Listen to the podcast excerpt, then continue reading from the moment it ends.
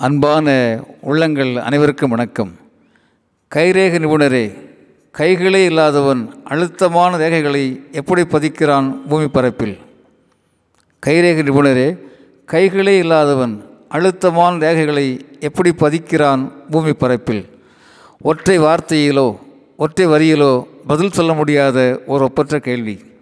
இந்த கேள்வி ஒரு கைரேக நிபுணருக்கு மாத்திரமல்ல ஒட்டுமொத்த ஜோசிய உலகத்துக்கு மாத்திரமல்ல ஜோசியத்தில் நம்பிக்கை உள்ளவர்களுக்கு மாத்திரமல்ல நம்பிக்கை இல்லாதவர்களுக்குமான கேள்விதான் இந்த கேள்வி.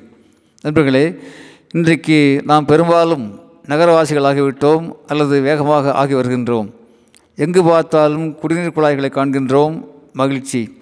பெரும்பாலான கிராமங்களில் கூட நீர் வசதி தண்ணீர் வசதி ஏற்பாடு செய்யப்பட்டிருக்கின்றது மிகுந்த மகிழ்ச்சி. அந்த காலத்திலெல்லாம் குடிநீருக்காக மக்கள் பட்ட கஷ்டங்களை நடந்து சலித்த தூரத்தை வீணாய் கழித்த நேரத்தை சொல்லி மாளாது எழுதி தீராது.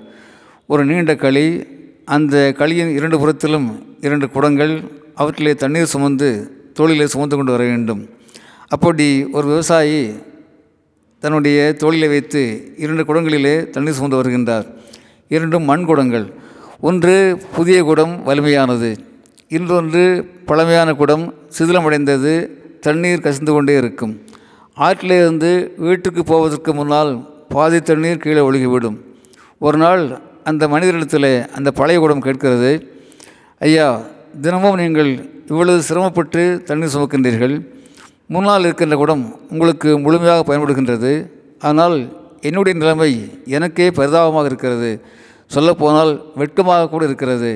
பயன்பாடு குறைந்த என்னை தூக்கி இருந்துவிட்டு ஒரு புதிய மண்குடத்தை ஏன் நீங்கள் வாங்கிக் கொள்ளக்கூடாது? என்று கேட்கின்றது ஈரம் கசுகின்ற அந்த பழைய குடம்.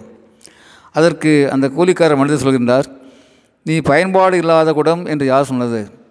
முன்னால் இருக்கின்ற குடத்தில் இருக்கின்ற தண்ணீரை அனைவருக்கும் குடிப்பதற்கும் குளிப்பதற்கும் கொடுத்து விடுகிறேன்.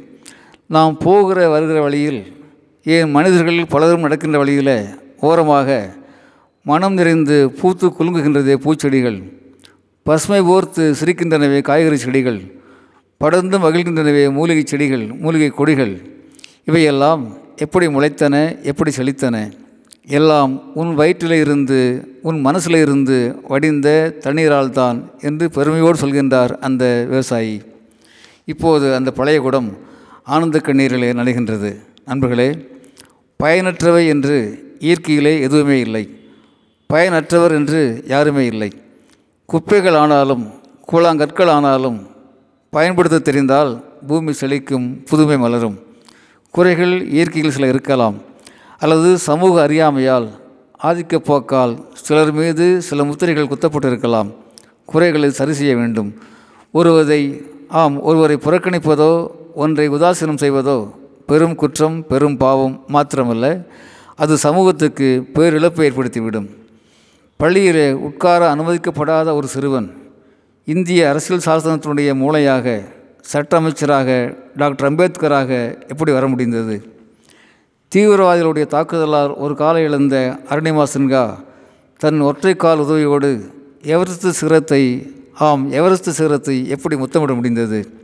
இன்றைக்கு மாரியப்பன் தங்கவேலு உலக சாதனை படைத்து வருகின்றானே இதெல்லாம் எப்படி? முழுக்க முழுக்க கேட்கும் திறனை இழந்துவிட்ட நிலையிலே கூட பீத்தோவன் உலக இசைமேதையாக மாறியது எப்படி? கேட்கும் திறன் பேசும் திறன் பார்க்கும் திறன் இழந்தும் கூட உலகத்து நம்பிக்கையாக வெளிச்சமாக ஹெலன் கலர் உருவானது எப்படி? எங்கோ இந்தியாவின் தெற்கு மொழிகளை பிறந்து இந்திய தேசத்தினுடைய குடியரசுத் தலைவராக டாக்டர் அப்துல் கலாமாக உயர்ந்தது எப்படி? இன்றைக்கு பலர் மிக பலர் மாற்றுத்திறனாளிகள் என்கின்ற அங்கீகாரத்தோடு சாதிக்கின்றார்களே இவையெல்லாம் எப்படி? மூன்றாம் பாலினத்தவர் கூட இன்றைக்கு சம வாய்ப்புகள் பெற்று முன்னேறுகின்றார்களே இவையெல்லாம் எப்படி எப்படி? நண்பர்களே யோசிப்போம். மாட்சியில் பெரியோர் என்பதால் வியத்தல் இன்றி சிறியோர் என்பதால் இகழ்தலின்றி சமமான பார்வை கொள்வோம். சாதனைகளுக்கு சக்தி கொடுப்போம். புதிய சரித்திரம் படைப்போம். அன்புடன் அரங்ககோபால் இயக்குனர் சிபிஐஏஎஸ் அகாடமி கோவை.